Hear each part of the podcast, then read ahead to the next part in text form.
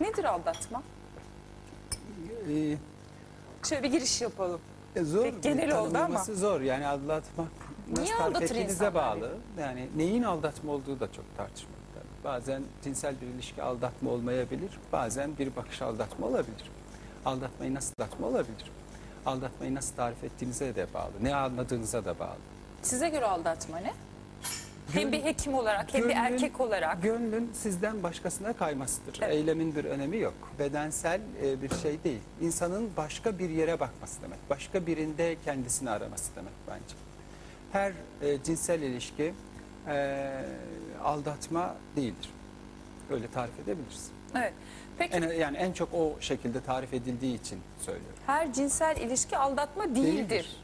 Ne Ama demek ya cinsel ilişkinin olmadığı her flö- flört de masum bir davranış değildir. E şimdi bir dakika bu ne yaman çelişki hocam.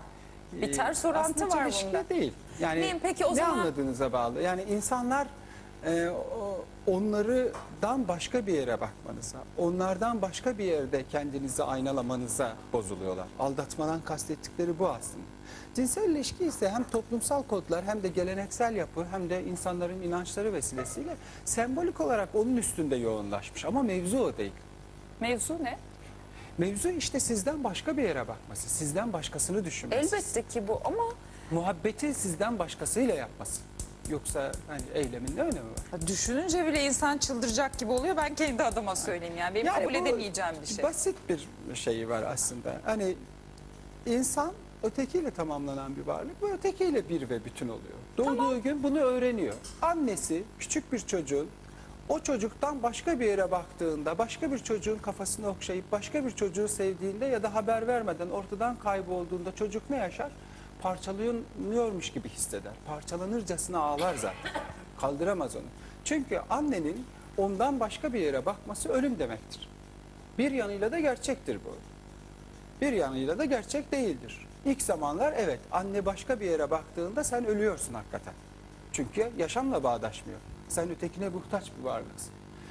İşte yaş İlişkiler- kemale erip 40 yaşına geldiğinde de karşındaki kadın ya da adam senden başka bir yere baktığında öldüm zannedersin. Aslında bir rasyonel değildir. Sizin söylediğiniz gibi birinin bir başkasının tenine etini sürtmesi senin ölmen anlamına gelmiyor. Ya- Ama niye o anlama geliyor? Dikkat ederseniz o Şimdi- çocuk gibi düşünüyor. Benden başka bir yere baktı diyor. Ama bir Benden dakika başka şimdi, bir yere dakika, bir bakması dakika, ölüm bir dakika. demek. Agah Bey bir dakika biraz Tabii mola. durdum. Şimdi eee, evli ol, evli bir çift düşünelim. evet. Bunlar evliler. Eee, adam erkeklerden bakalım yola çıkalım. Adam gitti birisiyle beraber oldu. Ben bunu doğal mı karşılayacağım? Yani e, bu Bunu, yani ben sizin kadar rahat ve relax Yok, yok. pek çok Bu insana her karşılayabileceğini ilişkinin, her zannetmiyorum. ilişkinin e, dinamiğinde aslında aranan şey. Yani orada bir gidip bir başkasıyla Yani güven birlikte, çok önemli bir şey. birlikte olması büyük olasılıkla benden başkasına bakıyor olduğunun en kesin kanıtı olduğu için orada insanlar takılıyor. Yoksa o, o önemsiz bir şeydir. Zaten insan e, başka birini arzulamıyorsa böyle bir şey yapma olasılığı çok zayıftır. Ama böyle bir şey yapan herkes birlikte olduğu, sevdiği birinden başka bir yere bakıyor anlamına gelmez. Herkes ki farklı gelmez. nedenlerle bu eylemi yapar. Yani herkeste başka türlü bakmak lazım. Her kişi için farklı bir anlamı Peki vardır. o zaman eylemin. şöyle soruyorum anladım. Ee, biz o zaman bu eylemleri konuşalım. Yani insanlar niye bakarlar başkalarına? herkeste farklı anlamı vardır. Nelerdir bunlar? Mesela biraz maddelersek seyircilerimizi bilgilendirmek Her kişinin istersek. farklı ihtiyaçları var. Örneğin beğenilme arzusu çok fazla olan, takdir edilme arzusu çok fazla olan biri eee, kendi evinde kocası tarafından takdir edilmediğinde annesinin başka bir yere baktığını düşünür. Ölüyormuş gibi gelir ona. Öldüm zanneder. Dolayısıyla onu takdir eden, onu beğenen, onun varlığını gören, bu dille gören birini gördüğünde de Onun yanında kendini rahat hisseder. rahat hisseder ve, Ve bu aldatmadır hisseder. işte. Bu aldatmadır. Evet. Ama kişi başka yani böyle bir anlam yüklemeden birlikte olduğu kişiyle mutlu, aynalandığını, ayna, aynaladığını hissediyor. Karşı tarafla ilgili bir davranışı yanlış yorumluyorsa zaten istemeden böyle bir davranışın içine de sürüklenebilir. Yani bazen ilişkinin semptomu olabilir. İlişkideki iletişimsizliğin semptomu olabilir. Kişi hakikaten aşıktır, seviyordur ama semptom olabilir. Nadiren de böyle olabilir onu demek istiyorum. Mesela kişinin yetersizlik duygusu çok fazladır. Dolayısıyla eleştiriye tahammülü azdır.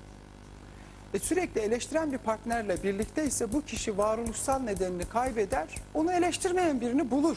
Anladım. Sonra ondan da Eksik sıkılır yeni birini bulur. aslında. Yani adamına göre bakmak lazım. Herkeste farklı bir anlamı vardır. Herkes farklı nedenler. Bazısı da hakikaten pek makbul bir adam değildir. Problemlidir, yalan söylüyordur, hilekardır. O da yapar zaten.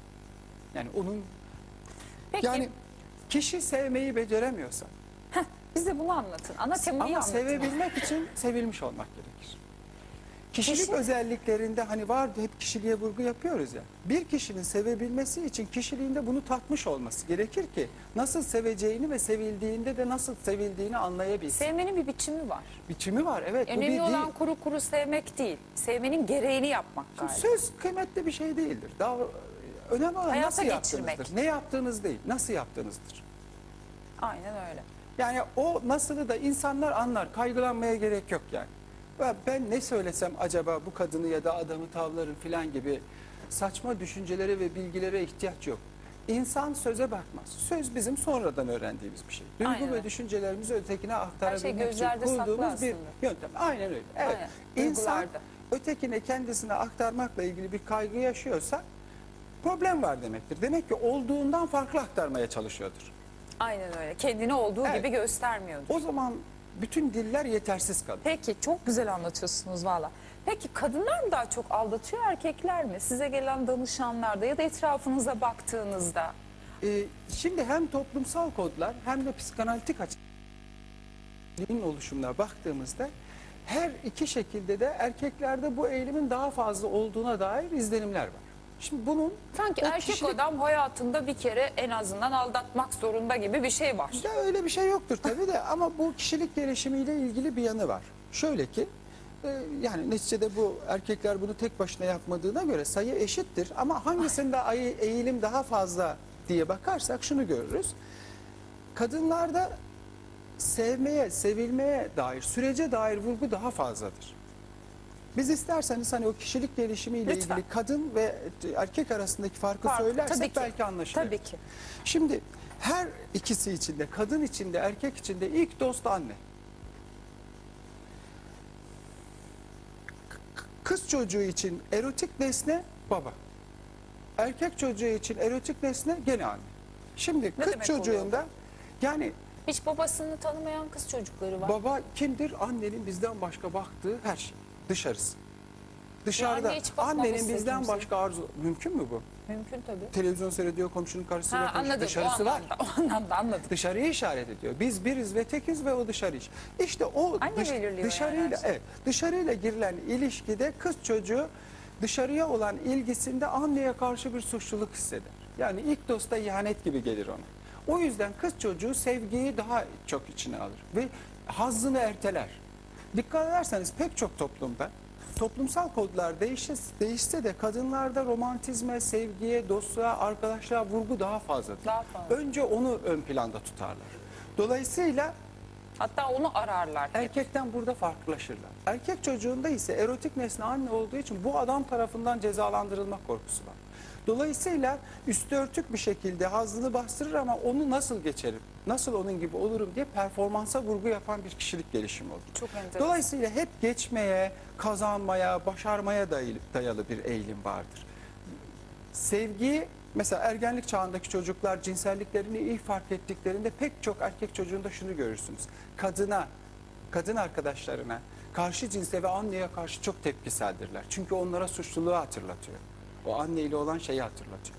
Dolayısıyla Ama erkeklerde gibi, sayıya ve evet. performansa dayalı bir e, yapılanma vardır. Bu tabii her erkekte, her kadında Sayı böyledir ve ama ama temelinde bu vardır. Dolayısıyla kadınla erkeğin kişilik özellikleriyle bu söylediğim şeyin yorumlamaları farklılık taşısa da temel olarak kadınla erkek arasında böyle bir fark var. Dolayısıyla kadınlar daha çok sürece ve sevgiye vurgu yaparlar.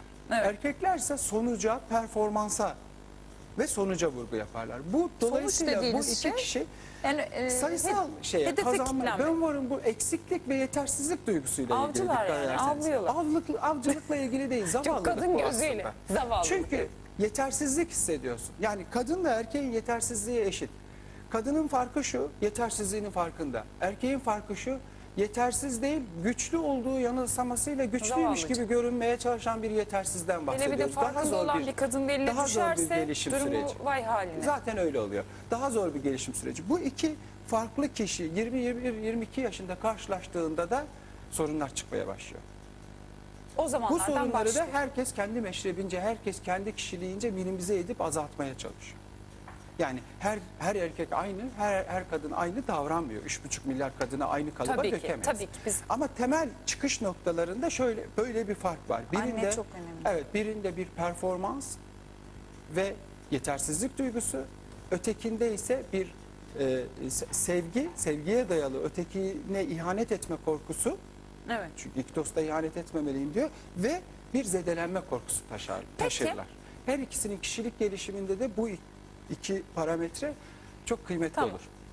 Hakikaten çok güzel anlattınız. Peki şöyle bir tablo var diyelim ki çocukluktan itibaren e, anne baba çocuk. Baba anneyi sürekli aldatıyor ve çocuk bunun farkında. İleriki hayatını nasıl etkiler bu? Anne devamlı aldatılan bir anne. Şimdi buradan sonuca varmak çok zor. Hani burada genel. psikiyatride çeşitli kuramlar vardır. Mesela bilişsel az önce anlattığım ekol psikodinamik ekol. Psikodinamik ekol buna bakmaz. O çocuğun bunu nasıl yorumladığına bakar, kişiye özel çalışır. Ama mesela bilişsel davranışçı ekolde şeye vurgu yapar, öğrenilmiş davranışlara vurgu yapar. Evet. Ne görürseniz o. Şimdi şöyle düşünün. Siz ilk dosttan ne dedik ya bir erkek çocuğunu düşünün. Annesi, ka- kadın sembolü, anne sembolü, sevgili sembolü hepsini o temsil ediyor. Evet. Şimdi Buna buna, benzer kadın buna hürmet zaten. etmeyen bir adamla karşı karşıyasınız. Doğal olarak bu adam bundan etkilenecektir. Ya da bir kız çocuğunu düşünün. Sürekli annesini döven bir babası var. Sürekli hakaret eden, onu mal gibi gören, nesne gibi gören bir Değer adam. vermeyen. Evet. O zaman bu kadın ne yapacaktır? İleride kendisini başka bir erkeğe bırakmakta zorlanacaktır. Gene öyle bir şey. Geç evlenecektir, flört ederken temkinli düşünecektir. Biri gelip ona seni seviyorum dediğinde ne çıkarı var diye düşünecektir. Cinsel problemler yaşayacaktır. Tabii ki çok etkilidir. Ama bu her kişide şöyle şöyle olur diyemeyiz. Ama Farkındalıkla doğru orantılı kesinlikle etkiler. Tersi bir durumda da o erkek çocuk kadını mal gibi gördüğü için çünkü malınıza tecavüz edebilirsiniz, malınıza aldatabilirsiniz, malınızı alıp satabilirsiniz. Bakın o zaman da şaşarsınız. Ya bizim toplum böyle değildi, bunlar çıldırmış. Bizim toplumun böyle olmasının nedeni kadını birey olarak görmemek. O zaman 30 tane kamu görevlisi bilmem Güneydoğu Anadolu'nun filan ilinde buluşup 13 yaşındaki bir kadına tecavüz edebilir hale geliyor. Çünkü malına tecavüz, sana ait olmayan bir şeye Mal zarar verebilir. görüyor. Evet, birey olarak görebilmen için de evdekinin birey olarak görülmesi lazım. Ya bu adamlar niye bu kadar şiddet uyguluyor? Kendi anasını kendi gözünün önünde döversen bu çocuğun şiddet uygulamaması mümkün değil ki. Maçta da uygular, eylemde de uygular. Gözünün önünde uygular. annesini vuran e, Evet, insanlar evet. var yani. evet. oradaki o Özellikle benlik, doğuda benlik zedelenmesini düşünebiliyor, düşünebiliyor musunuz? Bakın şimdi burada e, yoksulluk ve şey de e, e, önemli bir etkidir insan davranışında ama temel olarak bilgi çok kıy- kıymetli değildir insan davranışında. Zenginlik vesaire. Ya biz ötekinin ne yaptığına değil nasıl yaptığına bakarız. Tamam. Bilmek ve zenginlik ise şuna yarar. Nasıl yaptığınızı ötekine ne yaptığınızla kapatmaya yarar. Sürekli onun Bir dakika, üstünü bir daha kapatırsınız. söyler misiniz? Nasıl yaptığınızı gizlemek için Evet. bilgi ötekini kandırmanıza yarar. Güç, para ötekini ikna etmenize yarar. Ama insan bunlara bakmaz. Ne söylendiğine bakmaz insan. Nasıl yapıldığına bakılır. Nasıl yapıldığına bakıldığında da bunların Zaten- hiçbir kıymeti kalmaz. Aynen. Hemen anlarsınız. Zaten fire veriyor. Hemen anlaşılır. Hemen anlaşılıyor. Hemen anlaşılır. İnsanın en büyük paradoksu da budur. Bunu anlayamaz bazı kişiler. Kişilik bozukluğu dediğimiz şey de budur. Kişi ya bu kadın benim neyimden şikayet ediyor anlamıyorum. Yediği önünde yemediği arkasında para ise para, evse ev va- vesaire anlayamaz bir türlü. Ya bu başka bir şey istiyor olabilir. Adam yerine konmak istiyor. Varlığının tanınmasını istiyor. Ben varım burada gör diyor beni. Sonuç odaklı baktığınızda sonuç net zaten. Hepimiz bir gün öleceğiz. Hiçbirimiz 100 yaşını aşamıyoruz. Aynen. Sonuç önemli bir şey değil dikkat ederseniz. Aynen. Peki bir şey soracağım. Mesela benim bir arkadaşım vardı. Ee, dedi ki bana Hülya benim annemi babam gözümün önünde bacağından vurdu dedi. Evet. Annesi de kendisinin ilkokul öğretmeniymiş. Ve ben dedi teneffüse çıkmazdım dedi. çocuklar beni ayıplayacaklar, küçümseyecekler diye teneffüse çıkmazdım dedi ve mutlu bir evlilik yaşamadı. Ve e, evliliğinde de kendisinin hep anlaşılmadığını dile getirdi. Yediği önünde, yemediği arkasında gibi. E, ama ne yardan geçebiliyor ne serden geçebiliyor. Yani sanki bağımlı, bağlı değil de bağımlı gibi. E, e, ve karşı tarafta hep bir güvensizlik yarattığını söylüyor ve böyle bir şey olmadığını söylüyor. Tabii ben karşı taraftan dinlemedim olayı. Böyle bir tabloda tabii ki sağlıklı bir evlilik yapabilmek de zor galiba değil mi? Şimdi Ya da karısında devamlı güvensizlik duygusu yaratması. Anlattığınız öyküdeki kişi için yorum yapmak çok tehlikeli ve zor bir şey. Ama ben genel olarak bu söylediğinizin bana esinlediği şeyler üzerinden birkaç şey Evet evet söyleyeyim. onu merak Şimdi ettim. travmatik süreçler insanları olumsuz etkiler ama nasıl etkileyeceğini öngörmek zordur. Nasıl? Ee, Ben örnek vereceğim biraz sonra. Ya da kişilik süreçlerini nasıl etkilediğini bilmek çok zor burada. O kişiye has bakmak lazım. Mesela travmanın temel dinamiğinde şu var. Bu olaydan bağımsız olarak söylüyorum. Tamam. Arkadaşınızın mutsuzluğu tamamen tesadüfi olabilir. Bu yaşadığı olayla hiçbir ilgisi de olmayabilir. Tamam. Ama travmada şöyle bir ritim vardır. Travmaya uğrayan kişilerin pek çoğu tekrar aynı travmaya maruz kalırlar. Diğer insanlara göre daha fazla olur bu. İstatistikler bunu Ders gösteriyor. almaz mı yaşadığında? Şimdi önce anlayamazsınız ya bu ne biçim ders almaz mı diye. İşte bakın dikkat ederseniz orada suç göndermesi var. Hay Allah. Zaten mağduru seyreden de şu şey olur. Mağdur çok zorlanır. Ma e, şey seyirci çok zorlanır mağduru seyretmekte. Çünkü mağdur sana sorumluluk yüklüyor. Benim için bir şey yap. Bak benim başıma gelenlere. Dolayısıyla Yük veriyor. insan bununla başa çıkamaz. Faiz de bizi rahatlatır, özür diler. Ya ne var bunda ben onun dayısıyım önümüze bakalım filan gibi şeyler söylüyor. Rahatlatır sizi. İnsan farkında olmadan kötü olduğumuz için değil failin tarafına geçer. Böyle bir şeye inanmak istemez. Mağduru ise suçlama eğilimindedir. İşin ilginç yanı bir şeyin travmatik olabilmesi için kişinin o travmatik olaya anlam veremez. Ya bu neden benim başıma geldi? Ben acaba orada şöyle yapsaydım kurtulabilir miydim? O da kendisini suçlar. Bu suçlama dinamiği bazı kişilerde şuna dönüşür. Bu olayı tekrar yaşama eğilimleri olur. Gidip bu kazaya tekrar maruz kalabilecekleri ortamlara, durumlara ve kişilerle birlikte olmaya başlarlar. Sonra tekrar bu başlarına gelir. Bir Buna kısır biraz daha yakından baktığımızda bu kişilerin işte kötü, aptal, ahlaksız, salak olduklarından değil. Bu sefer benim istediğim gibi olacak. Çünkü insanın ben varım buradayım demeye ihtiyacı var. Bu sefer o gün yapamadığımı yapacağım. Tekme atacağım, kaçacağım, haddini bildireceğim diye. Ya da bunların hiçbirini yapmayacağım. İnsanın varoluşsal bir şeyi dikkat ederseniz. Dolayısıyla bazı travmatik süreçler kendisini tekrarlar ve kişi anlayamaz. Neden bu adamı seçiyorum ve neden gene aynı şeye maruz kalıyor? Aslında bu bir varoluş mücadelesidir dikkat ederseniz. Bir kısır döngü ben aslında. varım buradayım demek için seçilmiş bir yoldur. Kişi bunu anlayıp anlamlandırana kadar. Sizin sorduğunuz soruyla ilgisi yok ama bana Yok, yok. çağrıştırdığı Çok bu anlamlı. oldu. Çok da Ee, doğru. Kişilik süreçleri de böyledir. Bazen anlayamazsınız. Yani kişi neden buna maruz kalıyor? Mesela size sürekli çok kibar davranan, çok nazik, çok alttan alan filan birini görürsünüz. Ya ve sürekli de şeyden şikayet eder. Neyden? Kendisinin haksızlığa uğradığından. Anlaşılmadığından. Dikkat ederseniz kişi size Tatlı tatlı konuşuyor. paradoksal olarak aynı mesaj. Sana kibar davranıyorum ki bana da kibar davran diyor aslında. Ve tekrar tekrar Benim o tip ilişkilere sürüklenir. Mesela narsistik kişilik bozukluğu olan bir adamla bağımlı kişilik bozukluğu olan bir kadın tesadüfen bir araya gelmez. Genellikle birbirlerini bulurlar. Nasıl Çünkü bu? birinin ihtiyacı ötekini temize çıkarmaktır. Sen iyisin, sen mükemmelsin, sen olmasan ben ne yapardım? O narsistin büyük büyük konuşması, olaya hakim olduğunu göster. Ben her şeyi hallederim filan havaları bağımlının ilgisini çeker. Ha, bu adam beni korur. Hep zararlanma, zarar görme korkusu var ya. Hep onu temize çıkarmaya çalışır. Onu Zavallı. hep suçu kendi üstüne alır filan. Karşı tarafında şuna ihtiyacı vardır. Çünkü temelinde yetersizlik duygusu vardır. Ben iyiyim, ben mükemmelim, her şeyi ben doğru yaparım. Ötekiler salak demeye ihtiyacı vardır. Dikkat ederseniz En yakın bunlar- zamanda da tıkanırlar herhalde. bunlar birbirlerini çabucak bulurlar. Uzun da bir evlilikleri olur.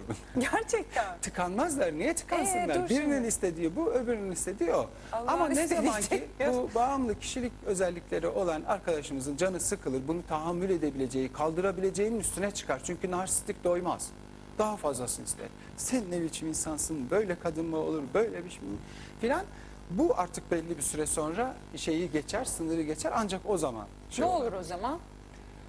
E, ayrılık olur ya da işte şiddet olur ya da Ya da ayrılıp ayrılıp tekrar bir tekrar gelirler. tekrar da de, tekrarlanabilir. Dolayısıyla burada kişilerin kendi duygusal süreçleriyle ilgili durumu fark etmeleri gerekir. Aynen öyle. Fark İnsanların ettiklerinde de bunu durum fark değişir. etmeleri kaç yaşını bulur tahminen? Hani E ülkemizde sizin gözleminiz Yaşla nedir? biraz torpilenir ama tam olarak kendi haline bıraktığınızda Kendi özellikle kabul etmesi bozukluk zaman. düzeyinde ise pek mümkün olmaz. Ama yaşla biraz azalır. Kişilik bozukluklarındaki Kişilik bozukluklar için söylüyorsunuz. toparlanır. Anladım. Ötekiler zaten diğerlerinin ona yaptığı geri bildirimlerden ya ben şöyle bir hatam var diye anlayabilir. Anladım. İnsanın aslında basit bir varlık. Yani sevmeyi bildiğinde, sevilmeyi bildiğinde, becerdiğinde, özür dileyebildiğinde sağlıklı bir insandır. Sevmeyi üç özelliği becermek nasıl vardır. bir şey? Sa- sağlıklı olmanın üç özelliği vardır. Bir, birey olmak, bağımsızlaşabilmek, ailesinden bağımsızlaşabilmek, gerektiğinde tek başına da hareket edebilmek. İki, ekonomik özgürlük. Yani bir iş yapabilmek, üretebilmek. Üç, sevebilmek. Sevebilmekte bir sorun oluyor genelde. Bu ikisini sağlasanız da üçüncü en zorudur. Siz Çünkü- ne diyorsunuz hocam bunlar çok zor şeyler. Evet, ben. tabii. Yani İnsan olmak kolay iş değil. Bir sürü hazzınızdan feragat ediyorsunuz. o kadar önemli. ki. Ötekileri rahatsız etmemek Allah için her şeyi bir arada vermiyor.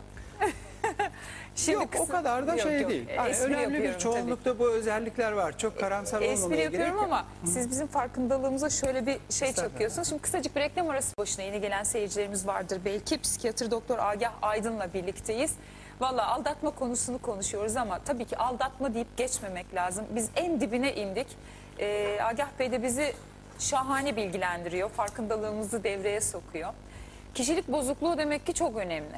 Evet, evet, çok belirleyicidir. Birey ilişkiler. olacağız, iş sahibi olacağız, paramızı kazanacağız Ve ve, sevebileceğiz. sevme, sevebileceğiz. E, sevebilmemiz için önce kendimizi sevmemiz gerekiyor. Önce sevginin gücünü bizim hissetmemiz gerekiyor. Yani bu burada tabii bu, bu söylediklerim yani hadi ben bunları yapayım diye yapılacak şeyler değil. Yani Aynen o yüzden öyle. kişilik yapılısı öne, önemli diyoruz. Ama burada değiştirebileceğimiz şeyler var tabii ki. Yani bunlar kaderde değil yani. Neyi değiştirebiliriz? Her ilişkide. Bak ya sadece karşı cinsle ilişkide bahsetmiyorum. Her ilişkide insan görülmek ister. Derdimiz budur aslında. Yani para da kazansak, ne bileyim sosyal Aynen. faaliyette de bulunsak, Hangi statüde olursak sevgi olalım. ilişkisi de olsa, nefret ilişkisi, her ilişkide insan görülmek ister. Aynen. Şimdi siz görmediğinizde karşı tarafı, karşı taraf bunu sağlayabilecek bir enstrüman arar kendisi. Duruma ve Enstrüman. koşullara göre. Evet bir enstrüman arar. Ne bileyim gidip kendisini işe güce verir. Evet. Ya da ne bileyim gidip a, annesine babasına yardım etmeye verir. Bir şeye verir kendisi. Kumara verir, Ama bazen gezmeye de tozmaya verir, başka verir, bir buna verir. partnere verebilir. Evet. O zaman e, burada anlaşılmayacak bir durum yok. Çünkü insan ötekiyle ilişkiye girmediğinde üreterek ya da başka şekilde ölüm duygusu gibi bir şey yaşar. Ya depresyona girer ya ölüme gider. Ondan kurtulabilmek için bu bir zorunluluktur. Dövünmemize gerek yok. O zaman yani efendi olmak lazım bir kere. Evine zamanında geleceksin. Kişisel temizliğine dikkat edeceksin. Flört ederken çiçek getiriyordun, zamanında geliyordun. Günde üç kere telefon ediyordun. Onu evlendiğinde de yapacaksın. Bu benim malım oldu, sahip olduğum artık garanti diye bakmayacaksın çünkü değil. Biraz erkeklerde Böyle- bu var. Böyle bir yanılsamaya girmeye gerek yok. Bilemem bazı çiftlerde de kadınlarda da olabilir. Yani ötekini gördüğüne dair verdiğin işaretleri ortadan kaldırmaman gerekiyor. Hmm, Karşı tarafı dinlemen gerekiyor. Evet. Sonuç odaklı bakarsan problem yaşarsın. Kadın diyor ki ya diyor ben diyor bugün çok canım sıkıldı. Şu alt kattaki komşu benim canım sıktı filan. Şöyle yaptı, küfretti bilmem ne yaptı. Ben de ona şöyle söyledim. Sen Paylaşmak kadına hiçbir şey söylemiyorsun. Bir alt kata inip adamı dövüyorsun. Ya kadın ben ona ne cevap vereceğimi bilemedim demedi. Ben hani bir adam arıyorum. Ben ne yaşadığımı karşılıklı ilişki kurmaya çalışıyor. Onu görmezseniz İster kadın olun ister erkek olun artık karşı taraf sizden uzaklaşmıştır. Aklı başka yerdedir. Bunda da şikayet edecek bir şey yok. Bu doğası gereği böyle. Yani böyle bunu ahlaki kurallarla şunla bunla kesinlikle kontrol O zaman etmeniz mümkün e, değildir. problemi gene kendimizde mi arayacağız yani? İşte kontrol etmeniz mümkün değildir. Bakın bütün toplumsal olarak da bu böyledir. Eğer tarih tarihe baktığımızda Eğer şey mengeneyi çok gererseniz Evet. Hangi topluluk, hangi din, hangi e, yönetim biçimiyle yönetirseniz yönetin insanlarda rahatsızlıklar başlar. Beni gör der. İlişkilerde de böyledir. Peki Beni şu- gör der. Peki şöyle Görmediğiniz ilişkide aldatılırsınız ama aldatılmanın cezası da sorumluluğu da size aittir. aynen öyle. Siz kabul eder böyle devam ederseniz bu da böyle devam edecek. Yani bu kaçınılmazdır. Eğer kapıları kilitlerseniz bu sefer de fantazisim de seni aldatır. Siz ne diyorsunuz ya? Nasıl? İnsanı kontrol edemez. süper, Kişinin gerçekten. kendisi bile kendisini kontrol edemez.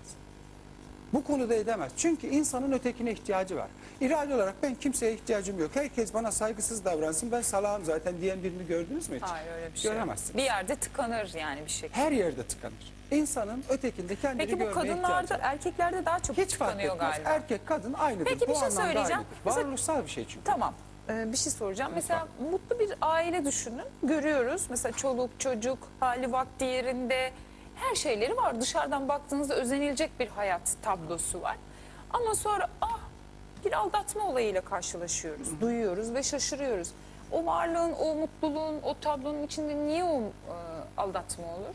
Gerçi bilemeyiz tabii dışarıdan. Şimdi aldatma orada başlamıyordur. Onu demek Çok istiyorum. öncesinde. Çok öncesi. Şimdi her şeyi düzgün yaptık. E peki Ev nasıl güveneceğiz güzel. de evleneceğiz de yola çıkacağız Agah Şöyle Bey? ev çok güzel. Tamam mobilyaları da şuradan aldık. Harika. Bahçesi de var. Çiçekler de ektik. Güzel mutlu Tamam. fotoğraflar var. Çok ne güzeliz. Hakikaten güzel. Ne Tamam. güzeliz. Şimdi bu bu- burada bir yanılsama olabilir. Yani her şeyi hallettik tamam artık biz istediğimizi okuyabiliriz. Birini aldatmaktan bahsetmiyorum. Samimiyetsizlik girdiğinde insanlar bunu çözer. Aldatma odur. Onun bazen karşılığı Samimiyetsizlik doğru söylüyorsunuz. Samimiyetsizlik de hemen anlaşılır. Yani o ben ikili bir gündemi götürebilirim, şeytan gibiyim diye düşündüğünüz an zaten siz aldatmış oluyorsunuz önce. Akılsız. Dolayısıyla yani bu aldatmayı ilk başlatanın kendisine sorması gerekiyor. Yani o cinsellik falan sonradan gelen şeyler. O ilişki çok önceden bitmiş Peki zaten. aldattıktan sonra suçluluk duygusu oluyor mu? Adamına göre. Mesela antisosyal kişilik özellikleri varsa Ne demek? yakalanmadığı sürece problem yoktur. Antisosyal kişilik bozukluğu vardır mesela. Vicdan diye bir şey yoktur onda. Nedir o antisosyal kişilik? Nasıl tarif edelim? Şimdi bu kişilerde vicdan oluşmaz. Yani ötekiyle ilgili bir benlik yapısı oluşmaz. Bir süperego oluşmaz yani. Bozuktur. Vardır tabii bir süperego da bozuktur. Yakalanmayacağını, zarar görmeyeceği her tür toplumsal suçu işleyebilir bu kişi. Hep kendisini düşünür. Mesela ninesinin elini öper, çok sevimli çocuk görünür. Herkes onu sever. Öyle temiz yüzlü bir çocuk ki denir. Aile içinde öyle bilinir. Ama herkes arkasını döndüğünde ve yakalanmayacağını bildiğinde ninesini öldürüp ne bileyim sandığından altınlarını çalabilir. Sonra da gidip yemek yer. Hiçbir şey olmamış gibi. Antisosyal kişilik bozukluğu bu. Dolayısıyla bu kişi aldattığında da eğer zarar görmeyecekse aldatırsam aldattım der. Zarar görecekse de yalan söyler. Kesinlikle öyle bir şey yapmadım. Peki şey antisosyal yapmadım. kişilik yoksa bu en Yani uçtaki her bir şey. bir örnek vermeye çalıştım. Yani her kişilikte farklı Her bir şey çıkar farklı, karşınıza. anladım. Suçluluk duygusunun ne olduğunu şimdi utanç başka bir şey, suçluluk başka bir şey. Hani mesela utançla suçluluğu karıştırmamak lazım. Çünkü suçluluk biraz daha çıkara, dışarıya, dış dünyaya dair Bir de bir şey. mesela erkeklerde şöyle bir şey görüyorum. Yani evet ben yapıyorum, yaptım. Kendimden midem bulanıyor. Ben artık düzenli bir ilişki kurmak Bu istiyorum diyor utanç. ama her seferinde tekrar başa dönüyor. Bu utanç O mıdır? her seferinde başa dönüyorsa orada biraz düşünmek lazım. Başka bir şey vardır orada. Ama mesela kişi yaptığı işten e, pişmanlık duyuyor ama benlikle ilgili bir değersizlik yaşamıyorsa bu suçluluk. Burada şu duygu gelişebilir hızla. Ver cezamı kurtulayım ya. Suç öyledir çünkü. Ya ama da- utanç öyle değil. Utanç öze dair bir eksik. Benim eksik olduğumu Hülya anlayacak. Nasıl? Ona katlanamazsınız. Yer yarılsa da yerin dibine girsem bu utanç daha farklı bir şey. Özünde kişi bunu yaşamış demektir. Orada artık bir şey yapmaya gerek yok. Çünkü onun içindeki asker ona yeterince ceza sefer de veriyor zaten. onu örtbas Orada etmek zaten için- tekrarlama olasılığı da zayıftır.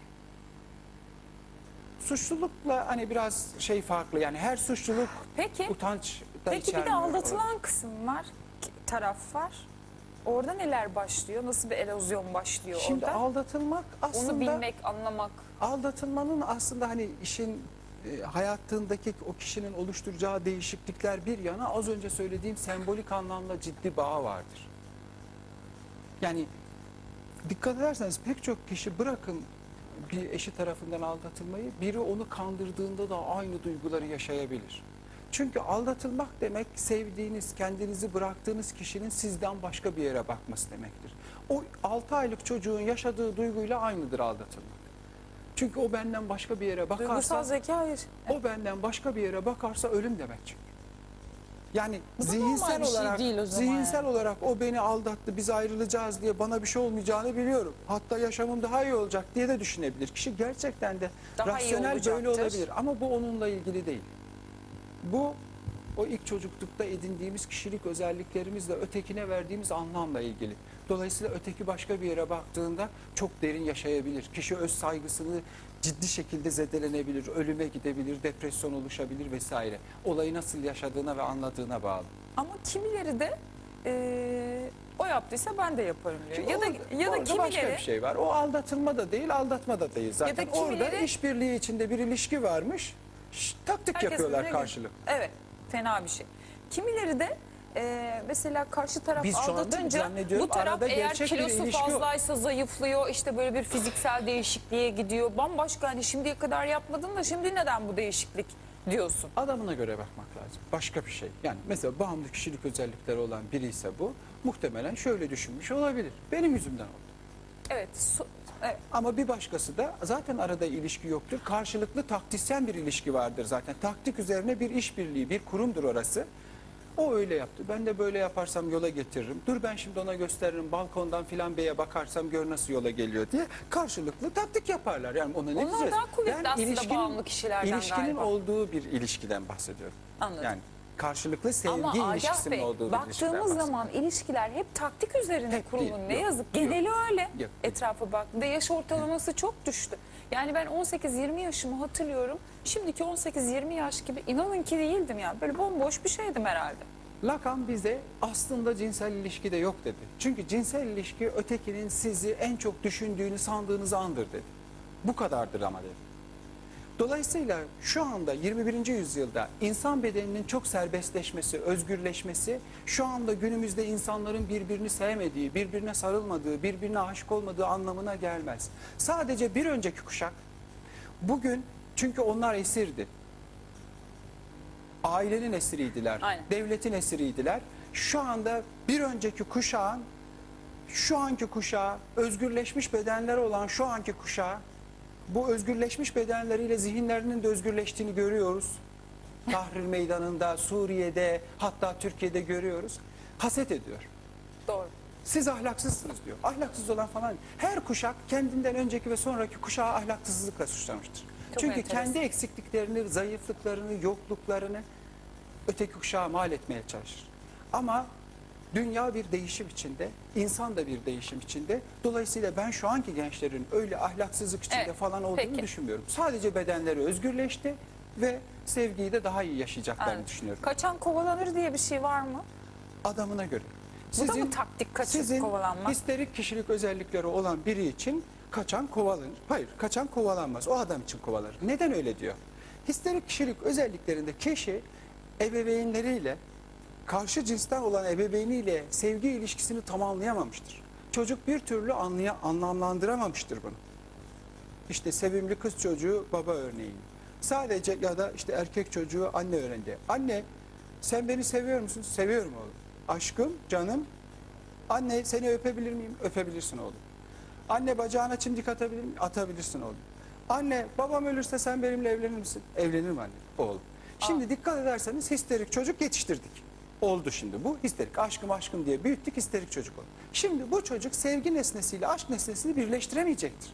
Dolayısıyla satın alabildiği bir kadın yani ev kiraladığı, herkesten gözlerden uzak tuttuğu bir malla çiftleşecek. Çocuklarının anası olan bir Meryem'le de aynı evde yaşayacaktır. Dolayısıyla bu adam çıkıp gazetelerde kaçan kovalanır dediğinde de bazılarımız inanacağız. Hayır ona göre kaçan kovalanır. Çünkü o tam evlenme noktasına geldiğinde aşk nesnesiyle kaçacaktır. Çünkü onun için sevgi nesnesini kur, kur yapacak, flört edecek, bilmem ne yapacak. Sevgi nesnesiyle erotik nesne aynı yerde birleşemez.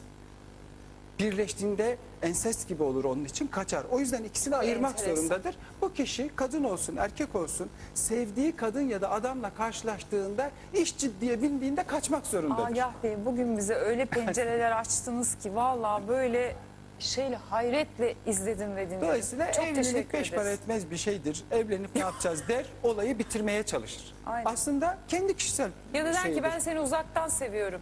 Ya da Yani- ne bileyim çocuklar mutluluğumuzu bozar der filan. Yani dikkat ederseniz herkes kendisiyle Normal ilgili bir insan şey ne bunu söylüyor. da başka programda konuşalım. Herkes kendisiyle ilgili bir şey söylüyor. Yani Allah kaçan Allah. kovalanır diyorsa hakikaten onun için aşk odur. Aşk mutluluk getirmez. Aşk mutsuzluktur. Aşk nedir? Mutlu aşk yoktur diyorsa Aşk onun nedir? için Aşk. odur. Kısaca bir cümleyle, iki cümleyle alabilir miyim? Aşk zaten bir cümleyle tanımlanabilir bir şeydir. Yaşama biçimleri farklıdır. Herkes için aşkın tanımı aynıdır bana göre. Proust'un şeyiyle tarif edeyim. Aşk bizden çıkan, ötekine giden, ötekinden bize geri döndüğünde ayaklarımızın yerden kesilmişçesine aşık olduğumuzu düşünmemizin nedeni onun bizden çıktığını unutmamızdır. Bizden çıkanı aynalayan kişiye aşık oluruz ama hiçbir ayna tam olarak bizden çıkanı bize geri göndermez. O yüzden her aşkta bir kırıklık vardır. O bizden çıkanı bize geri gönderecek olanı bulma da kişilik özelliklerimizle belirlenir. Herkes kendi meşrebine göre bana şöyle yansıtsın diye birini bulur. O da ilksel, ilk çocukluk ilişkilerimizdeki anne ile babayla girdiğimiz ilişkilerde şekillenen bir şeydir. Herkes Agah ona Bey göre sizi bir birini daha bekliyorum programa. Valla tadı damağımızda kaldı değil mi Ayşe abla? İnanılmaz valla. Çok teşekkür ederiz.